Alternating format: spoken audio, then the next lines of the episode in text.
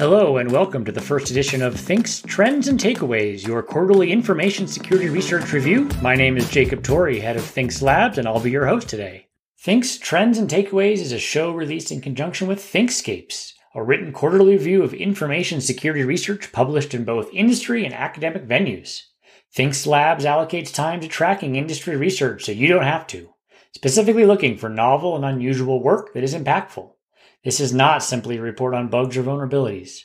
Work covered here today will include both offensive and defensive topics, and we explore academic publications with the same gusto as industry work.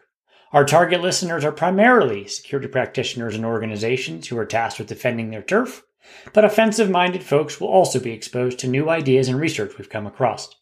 The last ThinkstScapes was published in 2016, and the world today is a very different place. For this comeback edition, we've settled on an intermediate coverage period that's longer than a quarter, but doesn't extend back five years. We're going to cover what's happened during a little thing called COVID 19. In addition to the move to virtual presentations, other changes have emerged in information security since the release of the last ThinkstScape in 2016. Five years is a long time in our world, and in this time the industry has seen significant shifts. In particular, the rise of speculative execution vulnerabilities and attacks has had a major impact on shared services, cloud computing, and has undone decades of microarchitectural optimizations. An entire new industry in the form of cryptocurrency security has taken root, with rampant attacks seen and specialist skills required to audit and test smart contracts. Machine learning continues to rise in practical use, with both attacks and defense work following. Containers and container orchestration have elbowed their way into production networks around the world, necessitating hard examinations of these new attack surfaces. The dominance of client side exploitation has faded as sustained effort on parts of the browser and operating system vendors drive up the difficulty and hence cost of compromise. This has led to renewed interest in server side vulnerabilities and attacks. New web hacking techniques, once all the rage, are now infrequent and the cloudification of core services like authentication, mail, and identity management, once considered unthinkable, is now commonplace, leading to whole new classes of vulnerabilities, such as golden SAML, malicious Office 365 applications, and more. In reviewing the over 1,000 talks to compile the list for this show, three core themes have emerged deeper and more impactful embedded security research, complex systems expanding the odds of broken assumptions, and high quality defense research. Each I'm going to briefly describe. Embedded security research. Security research into embedded devices and other low level system targets has certainly had its ups and downs, from being dismissed as junk hacking to the spate of recent microarchitectural or speculative execution attacks. This theme is noteworthy as research demonstrated the increased impact of embedded and low level security research. No longer are the vulnerable devices cheap IoT endpoints. They are now embedded in our computers, mobile devices, and the critical infrastructure that we all depend on. Research in this area showed the potential for significant impact from their discoveries, including a number of remote attacks on embedded devices. It is safe to say these papers will not be easy to dismiss. Exploiting differences of opinion. At every bug's core lies some broken assumption or misinterpretation. The works highlighted in this theme show how broadly these differentials in understanding can impact security. From HTTP2 downgrades reallowing desynchronization attacks to cross physical modality pivots that trigger unexpected results, these papers show how complexity of systems in common use expand the number of interfaces exponentially where these confusions can occur. And finally, defense. Defensive research is hard to evaluate in a repeatable and meaningful way. Did it take the red team longer to move through a network due to defensive improvements? Or were they simply having an off day? Attackers can be dynamic, adaptive, and creative. It is difficult in defense to find the intersection of a realistic threat model, empirical evaluation, and high impact outcomes. Talks in this section cover research from real world defenses against in the wild machine learning attacks versus the theoretical back and forth in academic literature, to scaling static analysis across repositories and languages, to the results from building an entire fake factory and corporate entity as a high interaction honeypot. And finally, with so many great talks and papers to choose from, there were a number that the editors felt should be highlighted but didn't directly fit into any of the aforementioned themes. Please enjoy listening to or reading about everything from attacks on privacy coins to user experience studies of reverse engineer tools to good old fashioned exploitation of email servers with a twist. Now we get into the meat of this edition. For each published research we highlight in ThinkstScapes, we summarize the work and conclude with some takeaways. The remainder of the show will be a sentence or two for the work and the takeaways. The full cited works list is in the show notes, as well as available in greater depth with more insights in the ThinkstScapes report. The report can be found at thinkst.com slash ts free of charge. All right, let's dive into the embedded security talks. The first talk in this theme was from the legendary bunnie Huang, who famously published the Hacking the Xbox manual. This time he's taking aim at fixing the hardware supply chain problem. His work on Precursor, effectively aimed at delivering verifiable hardware through FPGAs instead of system on chips. It's still early work and has some shortcomings, but it's nice to see smart people aiming technical solutions at the problem over relying on pure policy. Next, we move to a tour of eBPF exploitation, with Valentina's blog post titled Kernel Pwning with eBPF, a love story. Now, normally we don't usually cover exploits, but at chompie1337 did such a great write up, and eBPF is so popular we thought it was worth including. She covers the fundamentals of eBPF, shows off an exploit, and adds some thoughts on how to better debug these exploits going forwards. The team from SEEMOO at TU Darmstadt feature next with their work on Internal Blue, Frankenstein, and Spectra. They were exploring the implicit trust boundaries internal to a mobile device's radio and had good results in finding bugs. I love this work because they released the tooling, opening this hidden world to others. They also highlighted one of my favorite nuances that shared resources at times cause not only side channels, but can also drive vendors to create new out of band management planes, such as the Wi Fi and Bluetooth spectrum management channel exploited by this team. Speaking of tooling for embedded analysis, the next paper was work by Clements et al. titled Hallucinator. Hallucinator mines the SDKs, software libraries, and hardware abstraction layers from hardware vendors to automatically rehost a raw firmware image onto an emulator, like QEMU, allowing for dynamic and static analysis. This is important because tools like Hallucinator allow for automation and scaling of vulnerability research on embedded firmwares, a segment of the software population with traditionally poor security, usually hidden by the manual effort needed up front to instrument and analyze. As these tools become mainstream, expect growth in the number of embedded vulnerabilities discovered.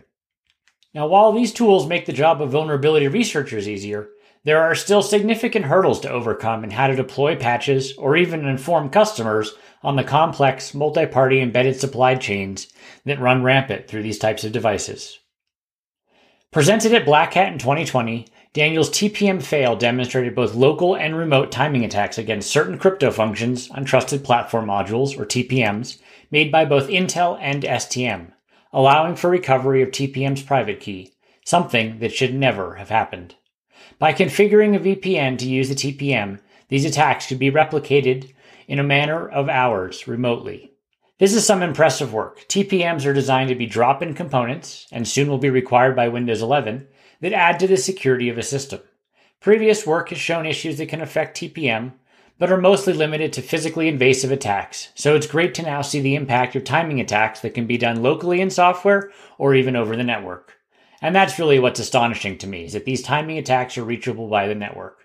While the real world impact is limited, as these issues were not discovered on all the types of TPMs examined, and requires a specifically configured VPN server, it is a timely reminder that the network of processors that make up modern computing systems are all likely to be targets. Next, we take a look at Microsoft's Virtual Secure Mode, or VSM, which is a new security feature in Windows 10 and newer that offers hypervisor protection for sensitive data. Research by Amar et al. into this capability uncovered multiple exploits against it, highlighting that bugs can and do exist anywhere. This work is great in that it provides early direction for future research into VSM, a new execution environment widely deployed across both the client and the server markets. Our final paper in this section is a research project into the traffic that can be listened to on commercial satellite networks for roughly $300. Planes, ships, IoT devices, and more use these SATCOM links to communicate. And this work shows there's limited deployment of encryption, leaving sensitive information available to any who listen. This was nifty work and that demonstrated a man in the middle position on the ISP, which rarely presents themselves to non nation state actors. It highlights that with SATCOM solutions, trusting the connection from ISP to destination may not always be safe even against less powerful adversaries. Moving on to exploiting differences of opinion. We start this section with James Kettle, who's back talking about attacking HTTP 2 and the ambiguous downgrades to HTTP 1, re enabling request smuggling in the modern era. It's not as common these days to see novel web attacks, although they remain prevalent. What's interesting about this work is that the HTTP 2 to HTTP 1 downgrade process was ambiguous enough that many inconsistencies were discovered in multiple implementations. Speaking of inconsistencies, research by Woodruff et al. into parser differentials of dynamic binary translation systems showed many instructions that are understood differently by different translators. The authors note that there's been a shift in how these systems are used. Once primarily for legacy emulation security research, now, these binary translation tools underpin major operating systems like Mac OS's Rosetta and the ability to deploy software across hardware architectures. I found this twist on fuzzing refreshing, whereas traditional fuzzing relies on the notion that every application should not crash an arbitrary input. This differential fuzzing allows for more nuanced crafting of inputs that allow for the same input to be understood differently by the different parsers. It may be that perimeters reliant on WAFs, AVs, and other analysis products become more permeable if you can tune the input to bypass one engine to strike at another. Speaking of bypassing perimeters, Etheroops by Ben Serial was research that took another look into the feasibility of a packet in packet attack against wired Ethernet. They found that while still an unlikely attack, faulty Ethernet cables are rarely considered an enabler for remote attack and can and are left in production networks in practice. The impact of a successful five frame injection is amplified when OT and legacy devices will rely on perimeter defenses for the foreseeable future. What was most impressive was how they used IPv6 DNS or proxy advertisements to weaponize a single packet injection. It goes to show that the interconnected and defaultly enabled IPv4 and v6 stacks add hidden complexity and allow for malicious effects, even if the network is not designed to support dual stacks. Presented at Usenix Security 2020, work by Sugawara et al. showed that MEMS microphones using a bunch of voice controllable systems, or VCSs, such as the Amazon Alexa range, Google Home devices, certain mobile phones, and more, can be triggered via lasers across distances of up to 110 meters. In other words, by converting an audio signal such as, OK Google, open the garage door, into a series of laser pulses, the microphone is activated through two different physical effects one photoelectric and the other photoacoustic. I think this was the most mission impossible type of attack we reviewed, and it's a great reminder that in the physical world, neat isolation is seldom achievable, and an unexpected physical property can affect the security of any system. Moving into the hot area of adversarial AI, there were two adversarial AI papers we highlighted for this edition. One by Zhang et al. into how to undermine the explainability layer built specifically to grow trust in machine learning powered systems, and one by Deloitte Japan and Reflare that showed how putting images rarely seen together in training prevents a classifier from seeing the object. For example, a stop sign in a bowl of fruit was undetected by many leading image classifiers. With some money for a billboard, an attacker could possibly throw off autonomous vehicle sensors based on this research. Both of these papers highlight that nowhere is the game of cat and mouse so clear as it is in adversarial ML. Seemingly each defensive strategy is incorporated as an additional constraint to optimize against and retrain. Each attack is used to generate an adversarial training corpus to thwart that class of attack. Finally, for this theme, work by Stute et al. lay the foundation for research into Apple's wireless ecosystem called Continuity. Continuity services bundle lots of eggs into a few central baskets and have thus far gotten away pretty unscathed from attacks against them. We think this space is interesting to attack and it's sufficiently complicated to hide interesting problems. We'll be watching to see where this goes. Moving over to defense, we start this theme with work by Jia into watermarking data and machine learning models such the extraction or theft be detected. Rather than stick specific samples into the model that may never be extracted, this work subtly entangles a watermark into all of the model's responses, allowing a victim to prove theft. I really like this subtle approach, but it does rely on the data thief being an organization that cares about being named and shamed, or at the very least sued. Continuing the machine learning trend, Grant Ho et al.'s Hopper paper, presented in Usenix Security 2021, is research into using machine learning to look for suspicious logins in large networks. Evaluation on real world data from Dropbox showed promising results. On the defensive side, organizations with fewer legacy components result in cleaner data for training and classification of machine learning based systems, furthering the security divide between legacy tails and modern stacks. My favorite part of this work was the notion of an alert budget. I think this is an excellent idea and should be part of the conversation when building monitoring to minimize alert fatigue. Charles Perrin built a full ICS, SCADA, and IT environment, then created a fake company complete with personas to deploy a high interaction honeypot of a fake factory. What is interesting is that even with the high fidelity, factory, operational technology environment, none of the multiple attackers who accessed the IT network pivoted in any significant way to the OT environment. While SCADA and ICS attacks make for good scary stories, attackers aiming for OT effects are more sophisticated and likely have more focused targeting than a random manufacturer. I also found it surprising that the initial attack came almost two months after the honeypot was deployed, a surprising period of time for an internet facing network with such vulnerabilities. Next in defense, this time AppSec, Facebook showed off their cross language and repository static analysis and taint tracking system, and then deployed it at scale.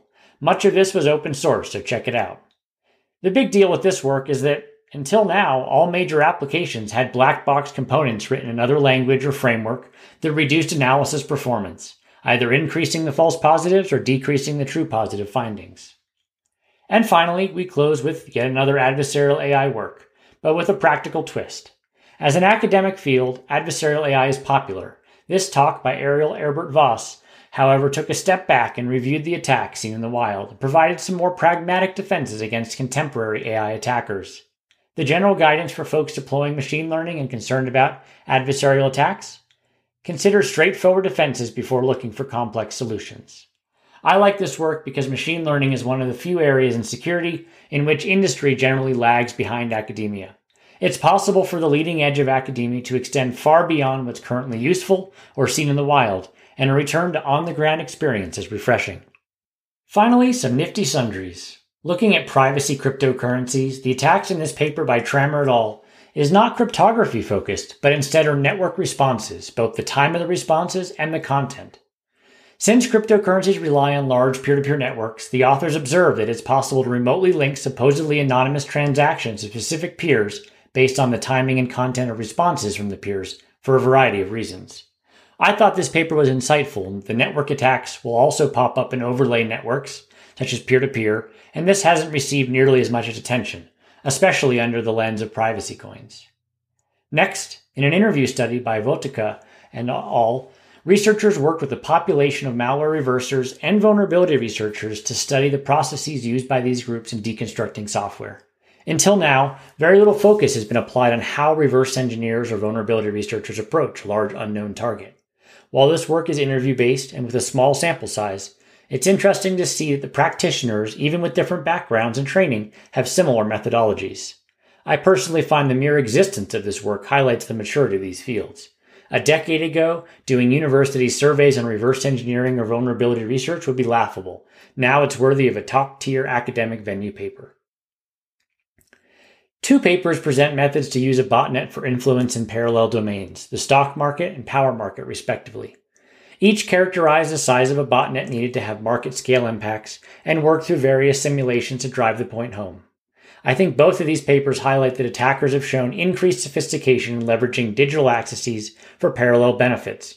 Both papers show how markets can be weaponized by a nation state in a manner other than denial of service.